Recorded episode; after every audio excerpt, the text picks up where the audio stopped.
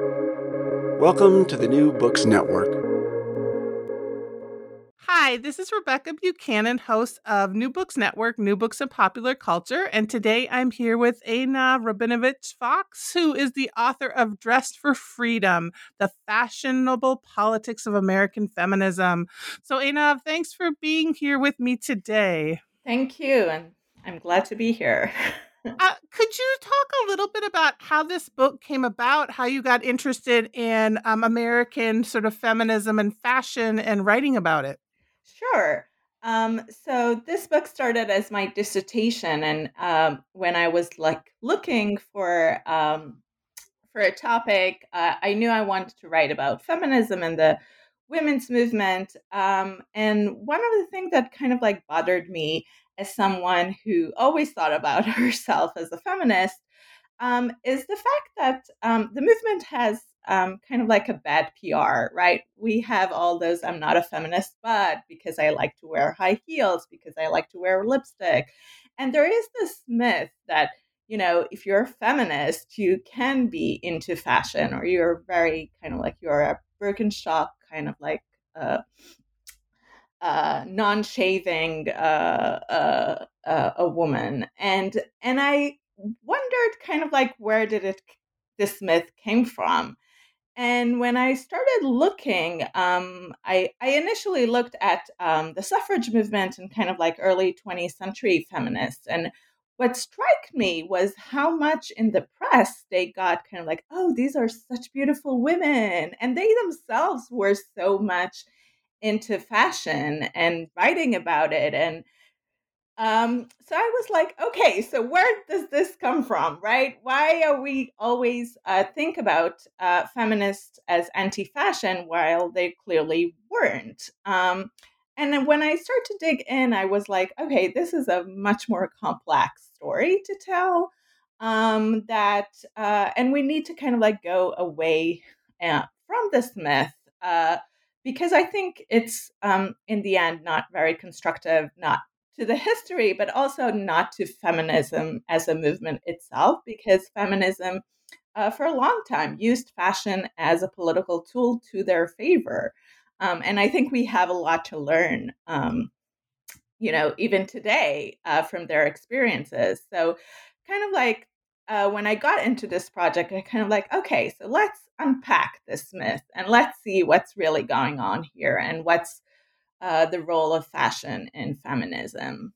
Um, so that's basically what got me started. Focus can you talk a little bit um, before we sort of get into what you looked at the time frame and the time period? I mean you also didn't look at like everything about fashion so right? Um so um was there a reason you you know you chose that um sort of 19th century uh, right that focus or could you talk a little bit about that? Yeah um so um so the the kind of like the beginning of um, of the American movement, at least um, in the United States, is oftentimes uh, uh, being uh, ascribed to 1848 and the Second Seneca Falls Convention. And by 1850, we have the bloomer costume, which is kind of like a major, um, kind of like maybe the first fashion uh, event in the movement um, that started really as a reform uh, reform dress as a political statement for many of the women's rights advocate in the movement. Um, and it was a big fiasco and a huge failure and a great trauma uh, for many of the feminists who came after. Um, so it was really an event, and it kind of like, and that event really set um, this myth, right, that feminists are anti fashion. Uh, but by the late 19th century, um, there are new fashions. I mean, the rise of the uh, ready made industry, which is um, clothes that are what we, most of us are now. Uh, get th- those are the clothes we wear it's clothes that are being uh, made for us uh, oftentimes in a mass scale standardized sizes not to our own individual body um, so, um, but with this rise of industry, um, and because of all kind of technological improvements um, and technological um, uh, incentives, right? If you do something on a mass scale, you usually need to simplify patterns. You need to, um, there are some kind of like considerations uh, that really uh, made it possible for feminists and for other women uh, that not necessarily identified as feminists to um, use fashion to their own favor and to kind of like in advance ideas of comfort, of utility, of functionality, of freedom um, that were not um, that were in line with kind of like the mainstream trends and not necessarily as opposing to them uh, and it started kind of like a new chapter um, in kind of like the relationship between uh, feminism and fashion, which I thought was a good place to start. So I mentioned the bloomer um, in the in my introduction because I think that's kind of like the story that is more known and more kind of like when when people think about um, right feminism and fashion, they either think about the bloomer or the bra burners of the of the 1970s. Um, and I was like, okay, but what's happened in between, right? what other images can we claim as feminist images that relates to fashion? So that was kind of like the way I organized uh, the book that it does move chronologically, but it does focus on those fashionable moments in which women are using fashion to advance those feminist ideas um, that um, are in kind of like between those those two um, signposts of like the myth of the ugly feminist that we used to think about. So you start right. So your first chapter starts right before or before we get into sort of our big suffrage movement, right, in the early 1900s. But you look at sort of the Gibson girl and this sort of new look needed to, and it's interesting, a lot of the um, things you talk about look at also that allow women to be more athletic or move more. So, can you talk a little bit about um, that first chapter and the Gibson girl and what you were sort of were finding and seeing there? Sure. Yeah. So, um, so the Gibson girl is kind of like becoming um, by the 1890s um, the most popular image of kind of like what we uh, now uh, identify as the new woman. And the new woman is kind of like a, a very uh, amorphic term. Um, it sometimes uh, do refer to activists and suffragists that fought for women's rights, but it really is about a new concept of womanhood and about um, it's often white, it's often middle class. Um, and it's about this new reality of women that are entering uh, education, uh, leisure, the workforce. Um, and it is based on um, an illustration by Charles Dana Gibson. So this is why it's the Gibson girl. Um, there were other girls um, on, in the press of those images, but Gibson really um, become kind of like a success, um, and it really is becoming kind of like one of the most uh, marketed and commercialized images out there. So like together with you know, Uncle Sam and Columbia. It really is kind of like one of the most prominent um, images to circulate at the moment. And uh, what makes it so popular is because he depicts um, her as this uh, very young woman, right? Um, she's never depicted as a mother. Uh, she's never depicted um, as even a married woman. So it's a single woman, often college age. He often depicts her in kind of like leisurely uh, sports activities. Um, so uh, it's really easy to identify with her kind of like more collegiate image. Um, and she often uh, wears a shirtwaist and a skirt, which becomes kind of like the new uh, fashion at the time um, that is very much associated both with Americanism. Um, she's becoming kind of like the ideal American girl. Um, so it's really easy to identify through her fashion with this idea of what American girl means. Um, and uh, because the shirtwaist, um, in particular, is kind of like becoming this um, all all trend, right? All all around trend. Everybody's wearing it. Um, and it crosses races, it crosses classes, it crosses regions. um, it really is becoming kind of like the thing you wear. And and people are kind of like starting to identify the gibson girl which is kind of like an imaginary figure with uh, the girls that they see on the streets because everybody looks like a gibson girl. So that imagery is very much kind of like fitting one one another. So um, the gibson girl as an illustration is a very commercialized image but the fashion industry also kind of like uh, taking on this popularity and marketing shirtwaist as Gibson sh- waist, or this is a Gibson skirt, this is a Gibson, right?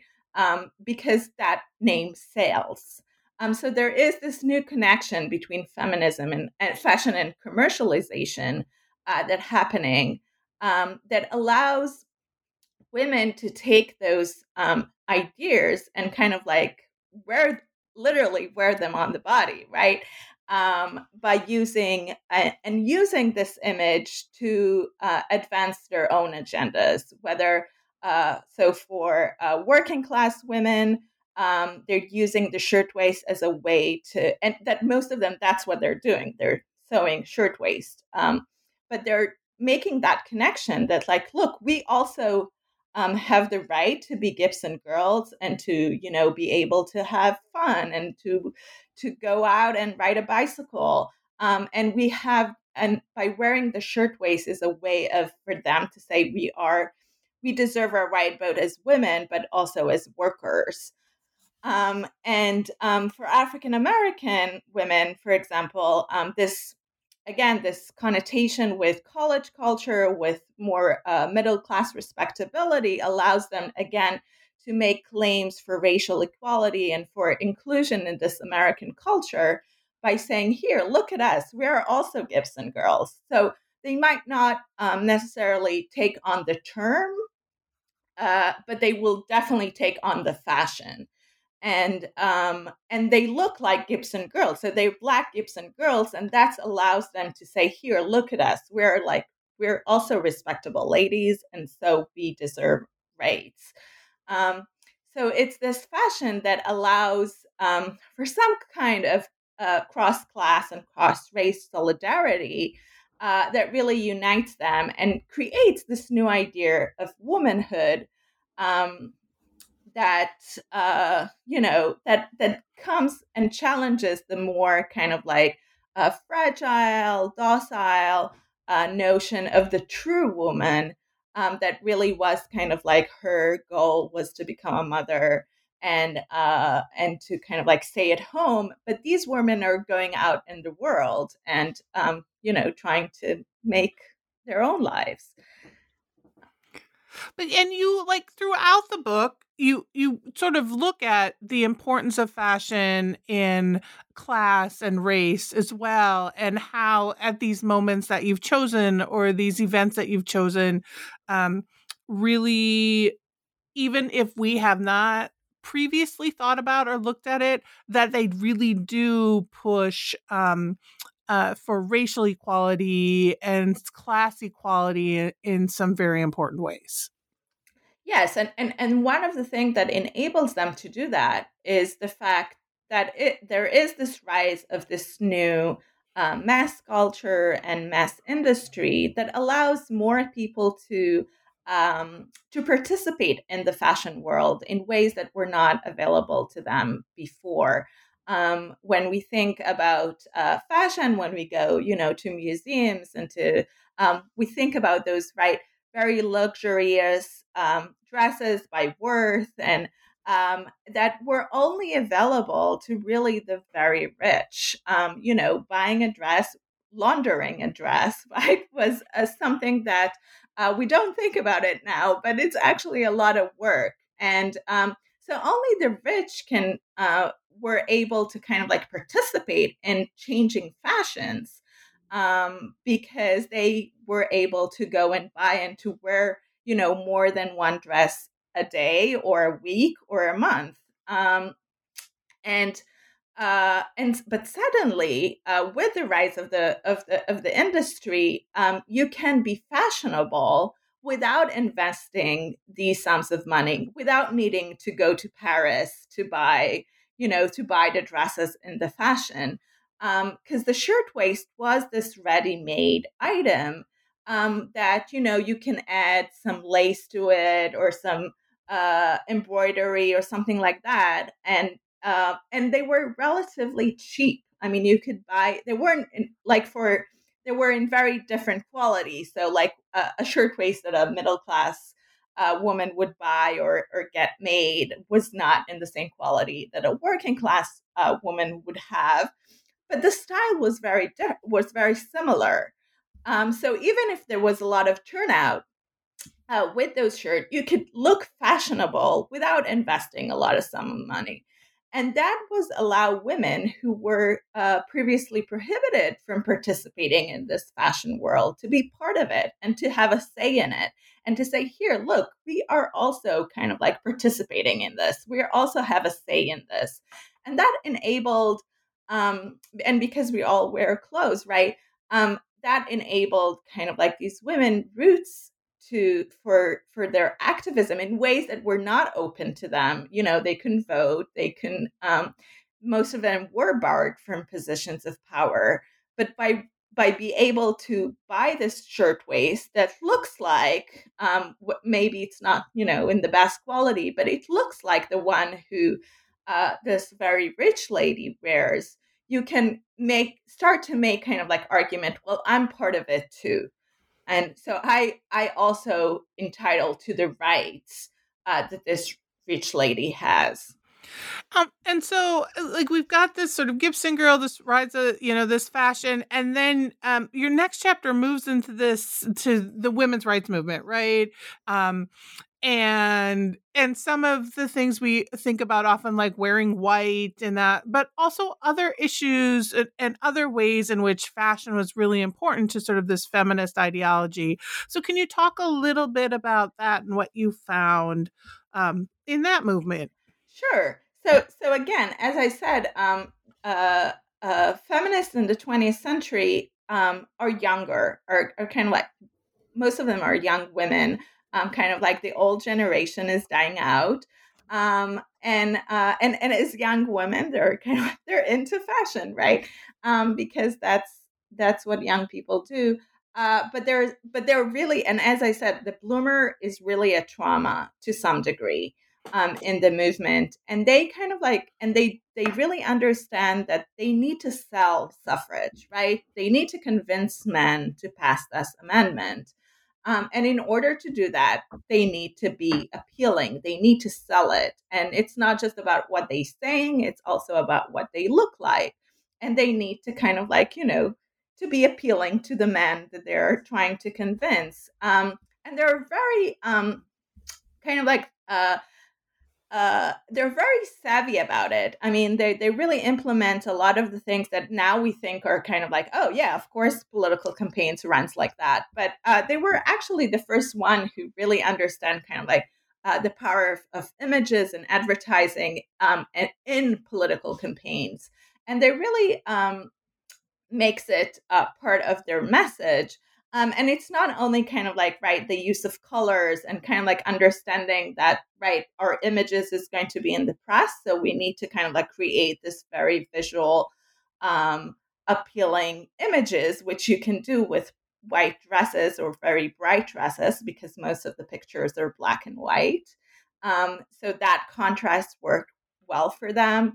Um, there are other reasons they're choosing white, but there are also um, uh, taking kind of like the mainstream styles and part of their arguments is that not only that suffrage is not going to masculinize women right because here we are so beautiful women up to the trends um, we're kind of like uh, we bring this uh, fashionable taste to politics um, but another thing that they kind of like uh, emphasize is that by following fashion, um, they're not they're not just following fashions, right?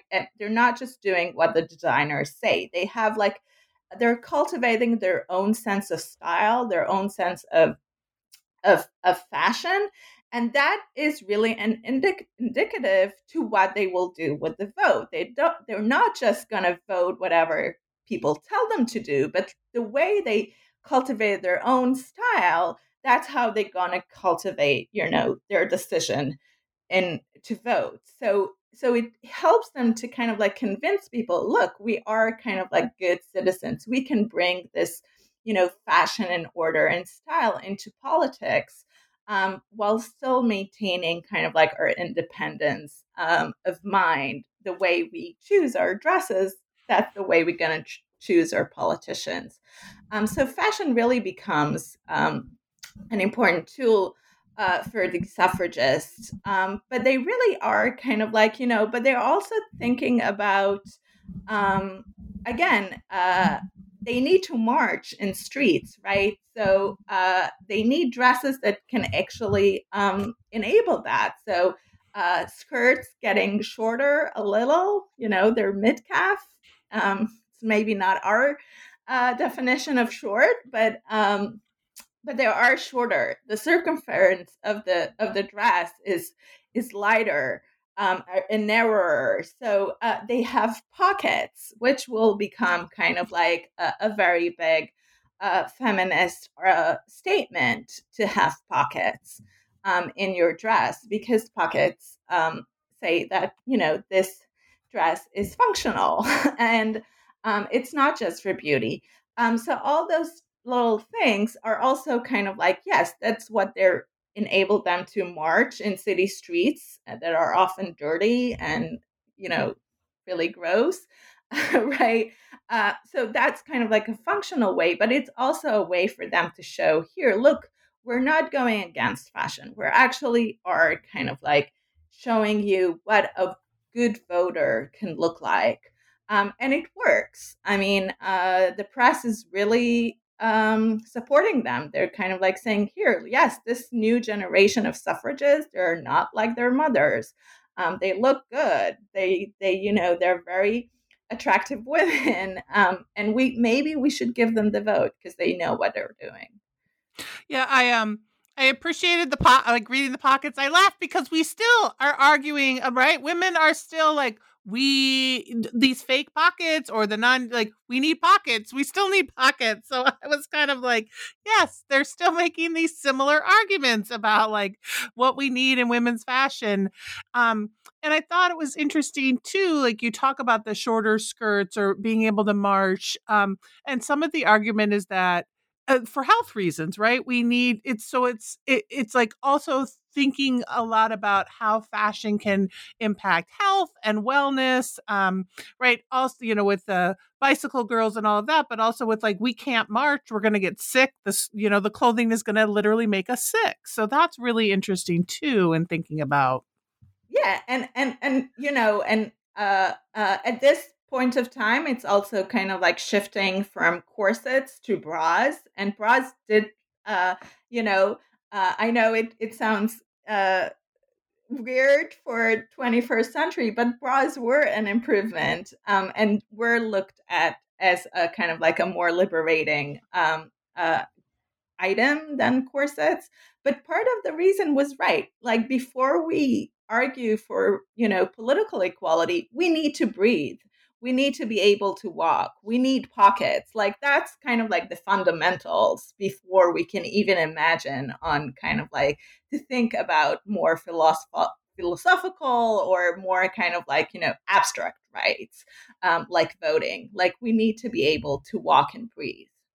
Um, and so so so clothes do become kind of like uh, more um, convenient more comfortable um, part and partly as i said like it's not just because the industry i mean the industry do look for consumers so the industry kind of like becoming some form of an ally um, in that regards because for them it's kind of like okay if all these women are going to buy these dresses with pockets we might as well want to make dresses with pockets right?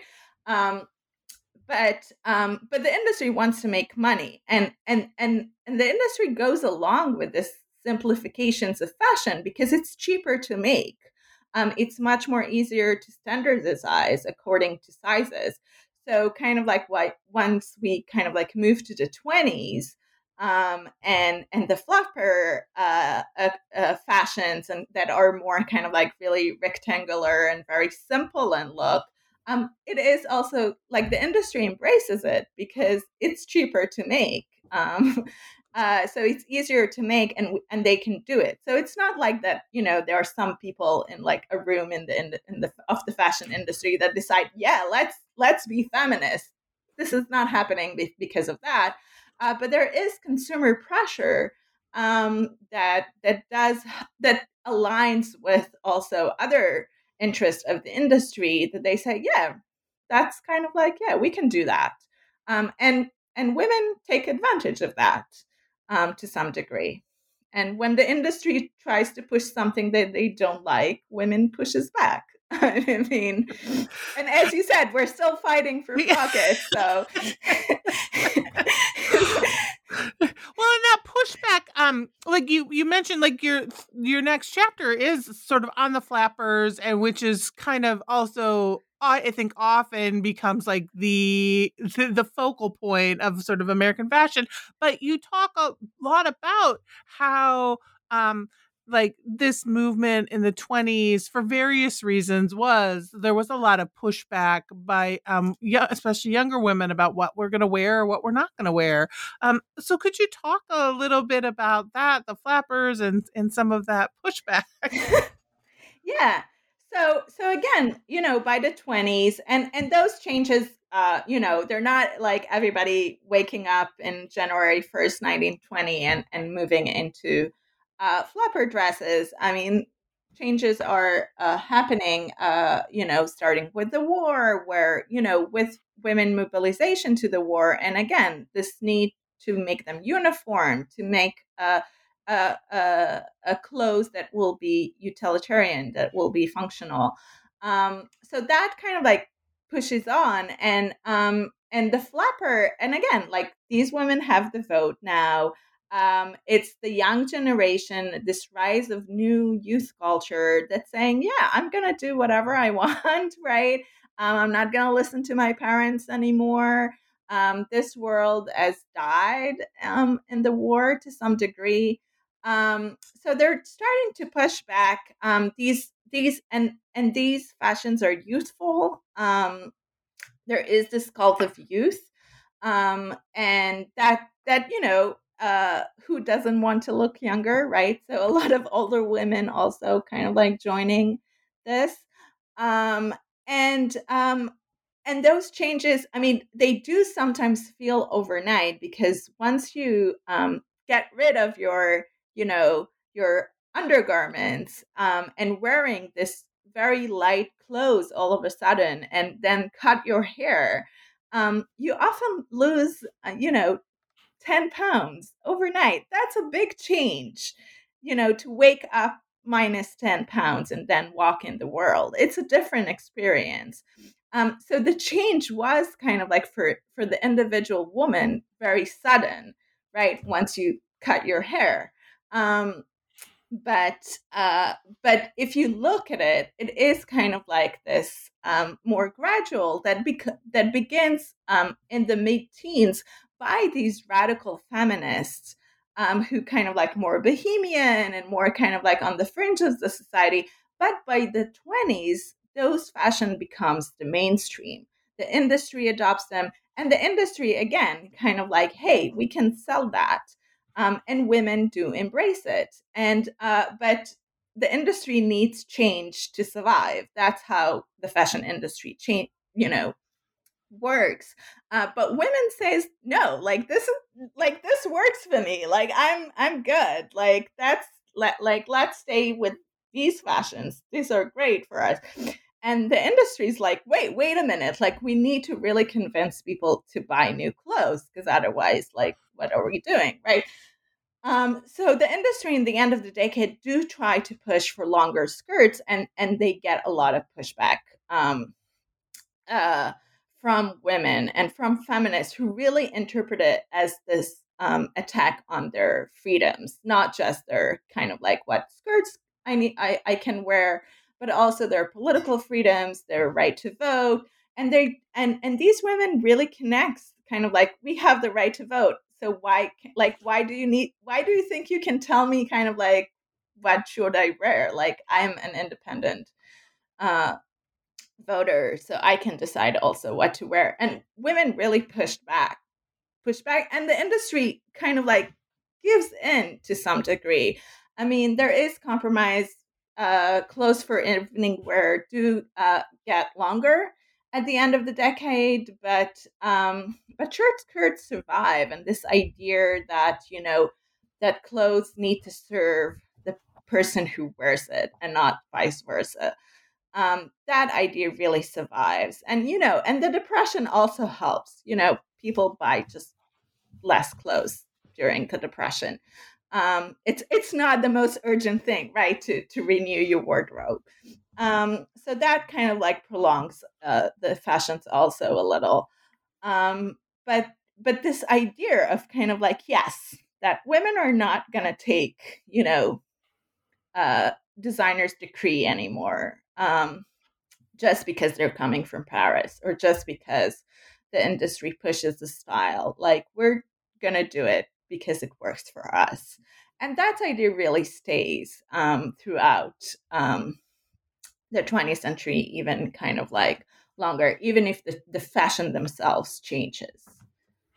Yeah, I appreciate you have. I mean, there's illustrations throughout the book, right? But one of the ones I really loved was um, you have one with um, the the change in this ch- chapter the changing of the flapper girl skirts so it's like for 10 right because we do often think like fashion's going to happen quickly um, but it kind of shows how it, it sort of changes um, in these increments over the years and goes up and down right kind of moves around which is great and um also with the flap like you also talk a lot about how um, African American women use sort of this um, idea of the flapper girl to sort of make um, some political and social statements as well. Um, so could you talk a little bit about that too? Sure. So, um, so yeah, I mean, flappers, uh, black flappers and white flappers, right, or um, other women of color are really kind of like buying into this new promises of this new youth culture, right? We have cars and we have movie theaters and all those uh, fun stuff when we think about roaring 20s and uh, and and again this availability of um, of those styles to much more to to this larger populations enabled African American to also claim that image to say, hey, we're flapper too. We're also entitled to be part of this youth culture um, and to uh, and to be as equal in that. And it's also a moment when a lot of young uh, African American women are moving to the north, right? And they're moving by themselves as part of this great migration. Um, so it's a way for them to kind of like cultivate this, you know, their own identity, their own modern identity. Um, they're oftentimes single. They're not always kind of like under the supervising eye of a mother or the church or their employer. Um, and the fashion is a way for them to participate in, in this new youth culture that they want to be part of. And they think it's part, you know, they're right to be part of, right? But um, because of those racist uh, stereotypes, uh, that they need to be careful, they need to maintain uh, this notion that there are respectable girls, that they are not um, promiscuous, that they are not um, there is this tension. So they kind of like their challenge is both kind of like vis a vis the white society and saying, yes, we like this is racial equality and we're, you know, we black flappers are just the same as white flappers. But it also against kind of like more the elders and more conservative forces in the black community um, that say, well, maybe you shouldn't wear such short skirts. Maybe you shouldn't wear, you know, uh, such revealing clothes. And they say no we have the right to do it. That doesn't makes us promiscuous. That doesn't makes us you know um, not not good girls right? We can wear uh, what we want um, and and be in fashion and be part and be equal to our white peers uh, without kind of like uh, threatening uh, the community itself. So so they have kind of like a more um, delicate negotiation, both within uh, their own communities, but uh, and outside um, in their kind of like using uh, this uh, this fashion to kind of but to claim their own they're kind of like yes we have the right to do it right um, and uh, and that's part of kind of like what it means to be a modern woman to be an independent woman. Um, so um, so i think for them it's and, and again it's part of kind of like being in this youth culture that really challenges um, uh, the older generation. Um, and and in communities of immigrants it's oftentimes also kind of like brings all kind of debates between parents who are like uh, are less comfortable with that that culture, uh, but young women saying no, that's part of being an American. We're part of this American culture, and we want to say in it. And so another thing that you you know you look at throughout, but then you really focus on in one chapter is sort of like design and the designers and it's it's always interesting to to be reminded like I, I am I think it might have been in chapter 3 but you talk about Lane Bryant right? And um like Lane Bryant was a person you know and not just like a line of clothing but this idea of like who these designers were and sort of using that um as politi- as sort of polit- in politics and that small p politics. But so, can you talk a little bit about um, what you were seeing with sort of the power of design and sort of the sort of professional like fashion networks?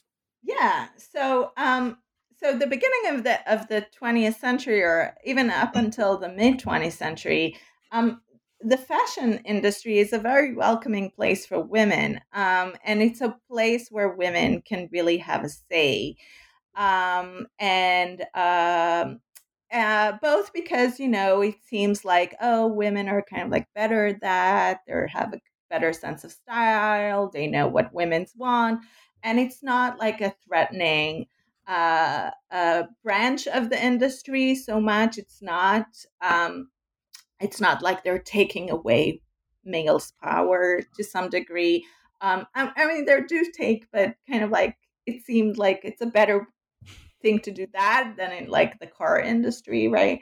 Um, and so it's a, a place for them uh, to get more easily into positions of power. Um, the the 20s are kind of like the height of women's designers. You know, we all think about Coco Chanel. You thought, you know, Lane Bryant, right? All those uh, people who used to be people, right? um, um, that are now kind of like big corporations.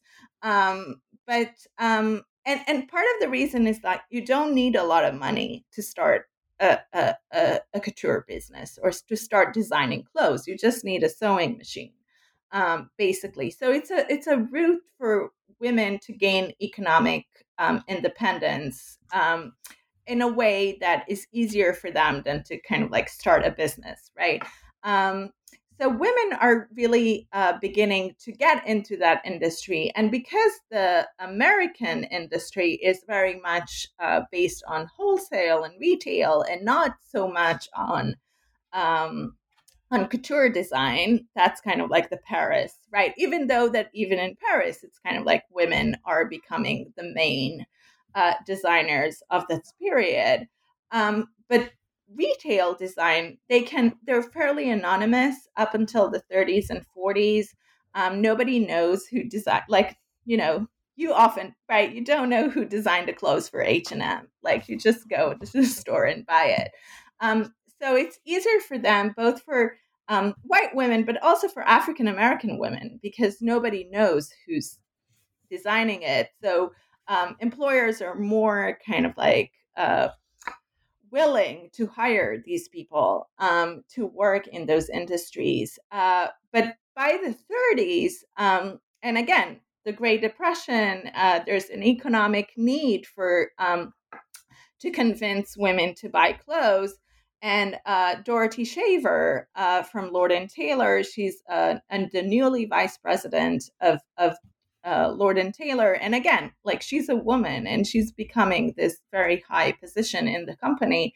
And she comes up with this idea look, we need to push kind of like to convince women to buy clothes. So she started this campaign, American Fashion for American Women, kind of like starting this idea of like, look, buy domestic design because that's the patriotic way thing to do, right? To uh, to help the economy, to like this is what you can do um, to save our country, right? To buy new clothes.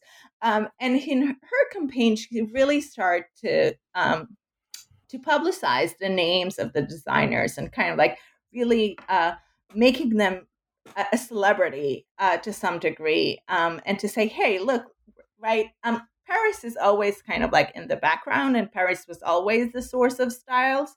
But by the 30s, um, there is kind of like more uh, looking inward because it's expensive to go to Paris. It's expensive to get, you know, to buy an, a licensed. Um, we're starting to get into copyrights um, issues. Um, so it's much easier for the industry to rely on domestic design. But you need to convince women who were told all their lives that, you know, only Paris can manufacture fashions. Um, why is it better to buy American design? And by World War II, this becomes a necessity because Paris, you know, once uh, Paris falls into the Nazis regime, that's it. Like, uh, there's no connection with Paris anymore, and the industry is basically on its own. Um, so uh, there is this push, um, and mainly for kind of like this idea of like these are clothes that are made by women for women because women knows what the American woman needs. Um, and and it is again this idea of comfort this idea of like this woman on the go that needs kind of like comfortable clothing that um, and really the 40s is where we get all those you know the things that we're still with us today.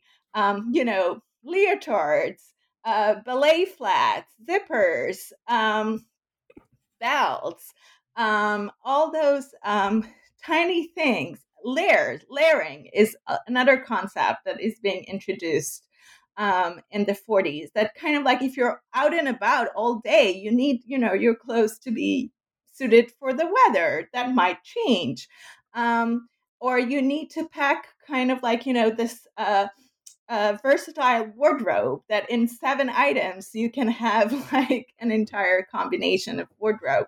So all those concepts that are very much um, connected to the reality of, of depression and war are also connected to, to, to this idea that we need to find um, design language that will really sell this idea of freedom, this idea of movement, this idea of functionality, because that's what women want.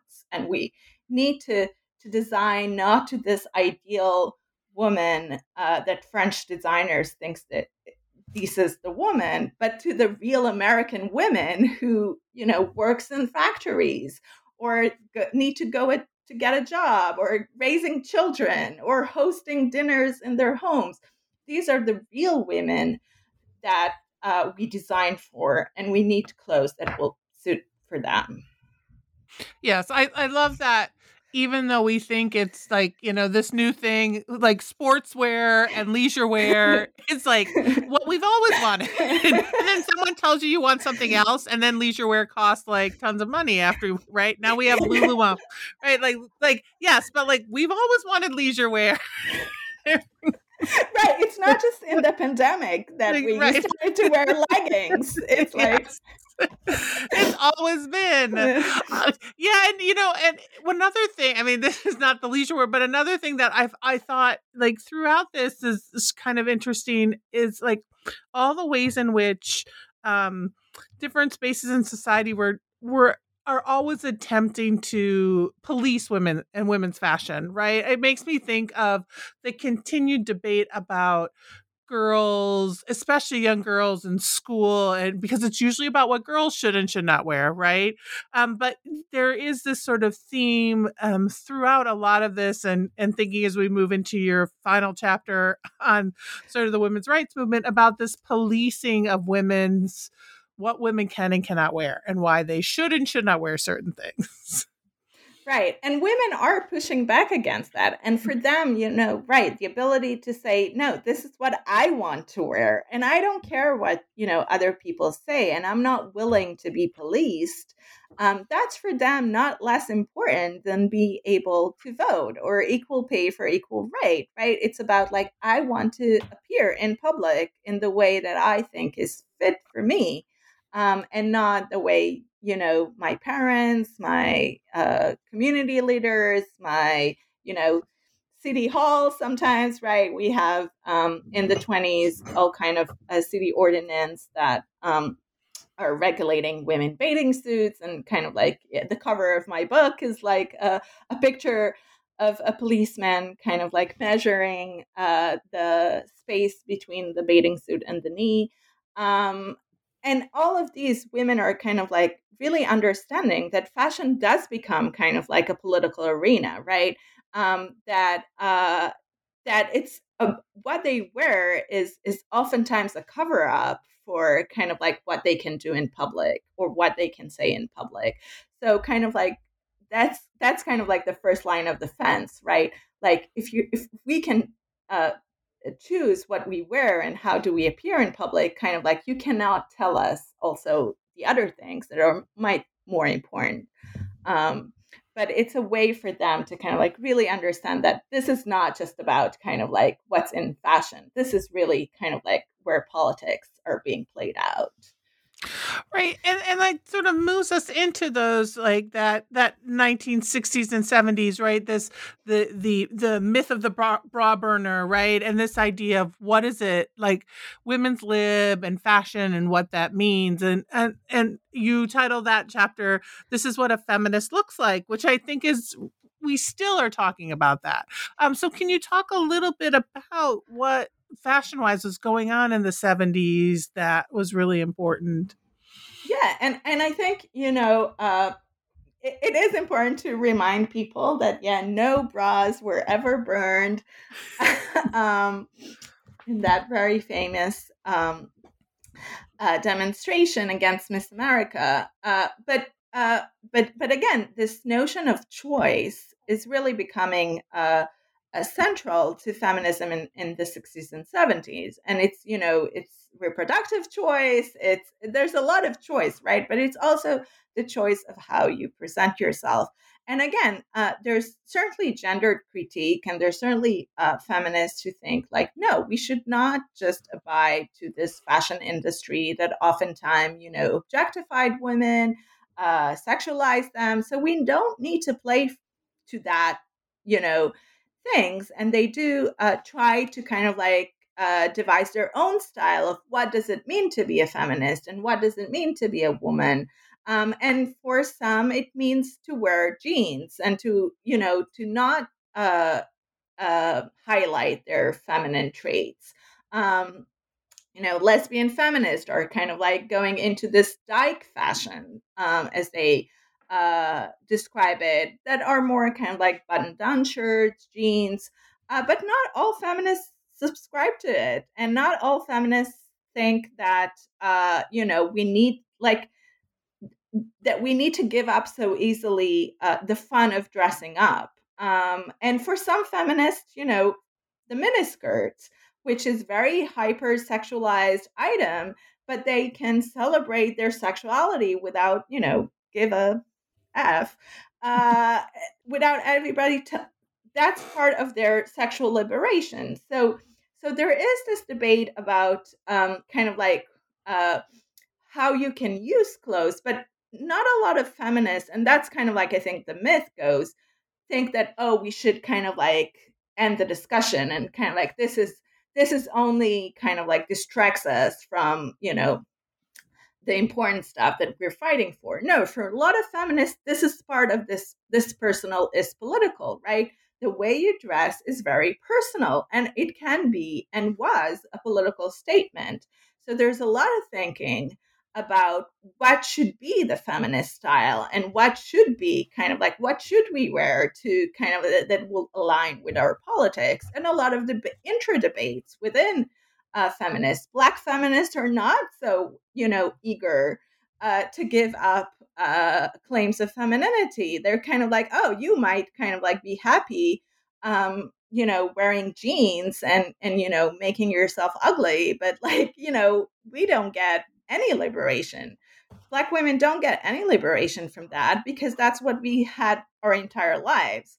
So, um, so there is this debate uh, within the feminist movement of kind of like what how should we present ourselves? And this notion that we need to be able to choose that that's the that's the most important thing that that it's the choice right? That um you know that we don't need policing whether it's from feminine other feminists or from uh, the society at large. And that's that women could be able to choose whether it's a miniskirt whether it's pants right um, and those are becoming kind of like the fight so um, on the one hand, there is this fight of um, of maintaining the mini when the industry pushes for again longer length um, in in a, as a way to kind of like uh, uh, get more money, and when pushes back against the midi.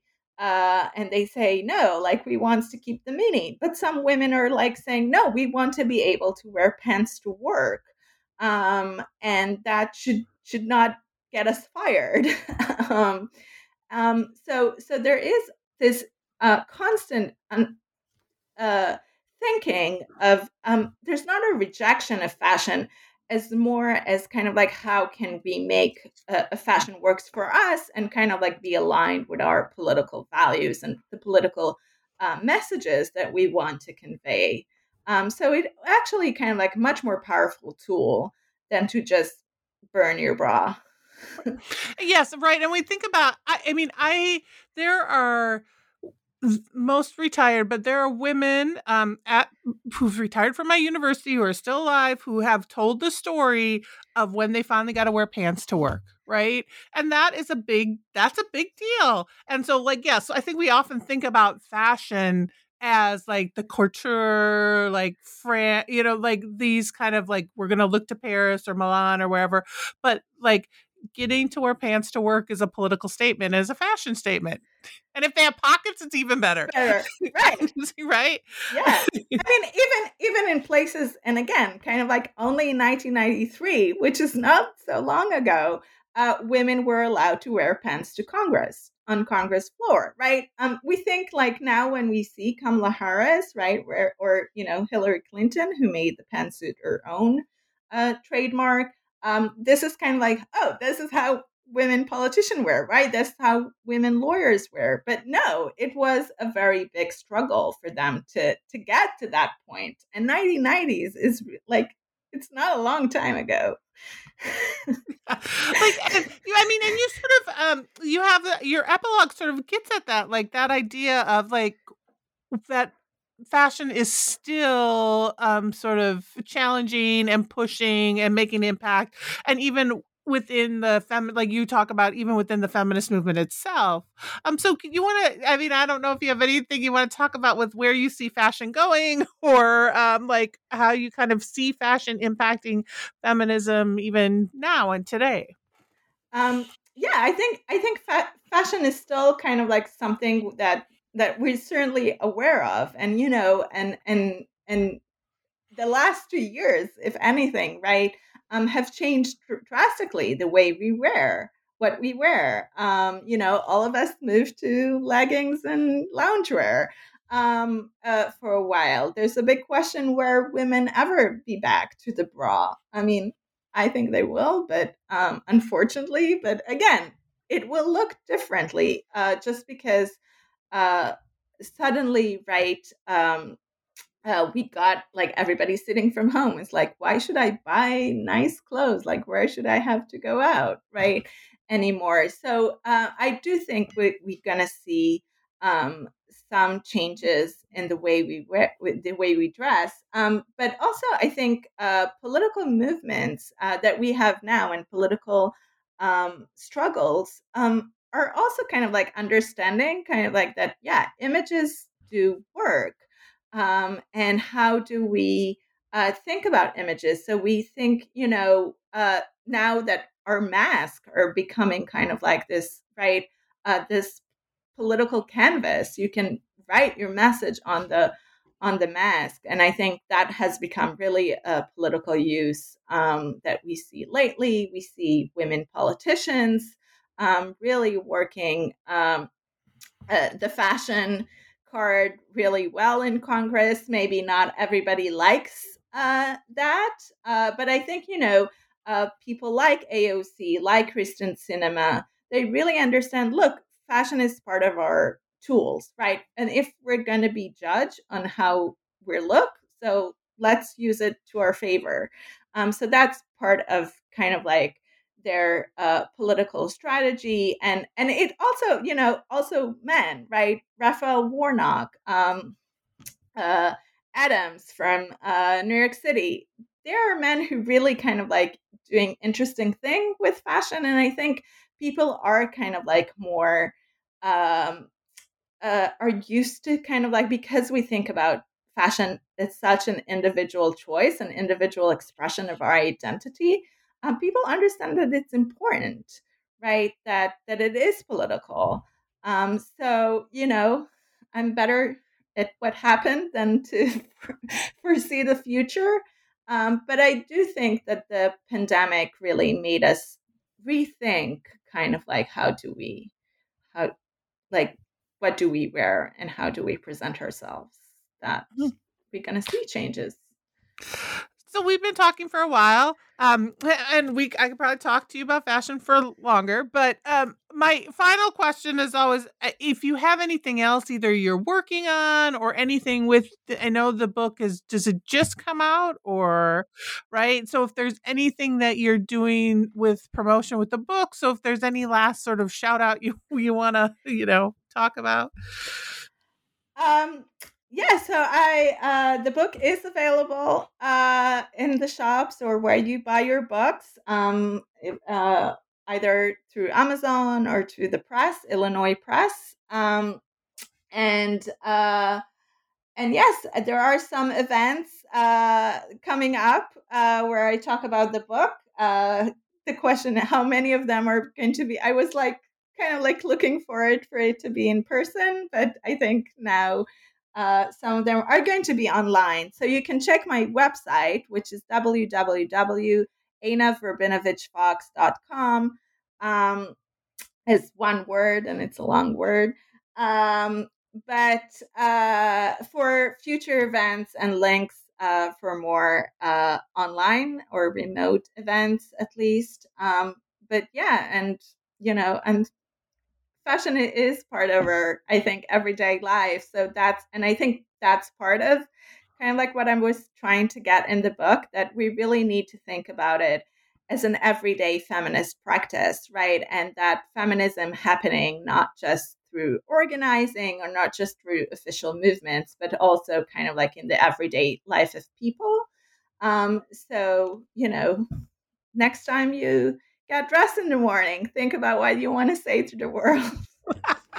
it has been wonderful talking with you again, Einav Rabinovitch Fox, who is the author of Dressed for Freedom The Fashionable Politics of American Feminism. Thanks for talking with me. Thank you.